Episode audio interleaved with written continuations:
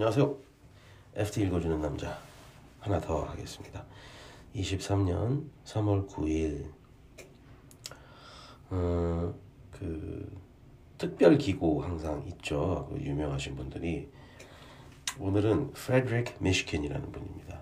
Frederick Mishkin is the Alfred Lerner Professor of Banking and Financial Institutions at Columbia Business School and is a former governor of the Federal Reserve. 과거에 연준 위원이셨고요. 지금 콜롬비아 대학교 교수님인데 무엇보다 이분이 그 인플레이션 관련돼서 굉장히 중요한 논문을 하나 쓰셨습니다. Causes of Inflation이라는 논문인데 NBER 사이트에 가면 공짜로 볼 수가 있습니다. 여기서 말씀하신 게 소위 말하는 supply shock, demand pull 이건 사실은 어, 사실은 없는 거고 그냥 통화량이 인플레이션의 원인이다. 지속적인 통화량의 증가만이 지속적인 인플레이션의 원인이 될 수 있다라고 깔끔하게 정리해 주신 논문이었습니다. 이분이 최근에 이제 그 중앙은행 성과를 평가하는 논문을 공동 저작으로 이제 발표를 하셨나 봅니다. 음, 뭐죠? 뭐. 제목은 안 나오네요. 음. 그 U.S. Monetary Policy Forum이라는 데서 발표를 하셨답니다. 스테픈 스체티 뭐 이런 분이랑 공저로 궁금하신 분들 한번 찾아보시면 좋을 것 같고 그 내용에서 결론을 얘기하자면 지금 연준이 잘 가고 있고 네 번 정도 더 올리고 2024년 뭐 초까지 유지하면 좋겠다라는 그런 제언을 하셨니까 그러니까 뭐 분석을 해주셨습니다. 네. 굉장히 구체적인 제안을 해주셨죠. 음, 한번 좀 읽어보겠습니다.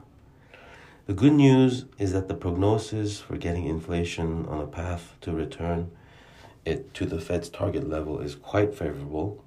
Despite its earlier mistakes, the central bank's abandonment of gradualism and its aggressive tightening of monetary policy that started a year ago has been able to re anchor longer run inflation expectations at the 2% level. 예, 뭐 급격하게 올려서 결국은 인플레이션 기대치를 2%대로 잘 유지했다. Uh, the bad news is that it is highly likely that achieving the Fed's inflation target will lead to a recession. We have examined the historical evidence in the 16 large policy induced deflations in a number of countries. In every instance, monetary tightening of the magnitude we are seeing in the US to bring inflation down has resulted in a surge in unemployment.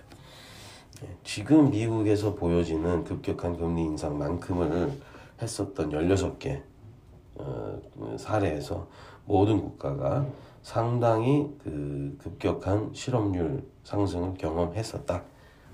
내용입니다.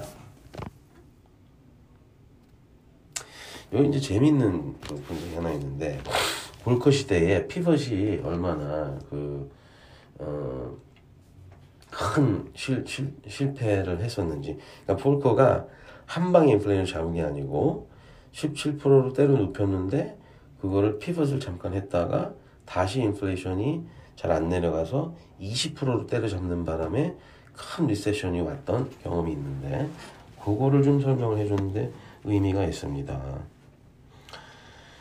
This is the lesson from the disinflation from 78 to 83 under former Fed Chair Paul Volcker. Starting in October 79, the Fed raised the federal funds rate to 17% in March 1980. 10월부터 3월 어, 다섯 달 동안에 17%를 올렸었다. In response to the resulting recession, it blinked and started in April of 80, lowered the rate by over 7 percentage points. 4월에 경기 침체가 보이자마자 피벗을 했고 어, 4월부터 바로 7%를 내렸답니다. 예, 17% 올렸다가 7% 내렸다가 Thus, the Fed's credibility was weakened with inflation expectations and inflation remaining stubbornly high. To reestablish its credibility, the Fed began to raise the federal funds rate to the crushing level of close to 20% by the beginning of 1981 and kept it at high levels until the middle of 1982. 그래서 결국 81년 초부터 어, 20% 81년 초부터 82년 중반까지 어, 높은 수준으로 계속 유지했다. 20%는 아니겠지만요. 예.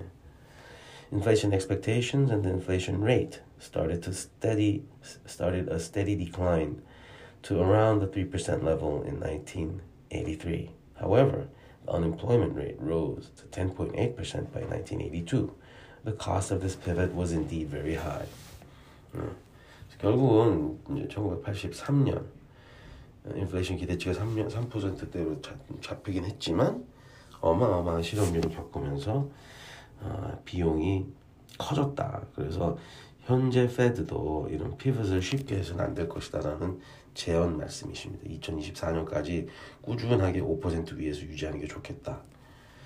예, 어떤 학자의 예, 분석 기담아 들을 필요가 있을 것 같습니다. 다음에 뵙겠습니다.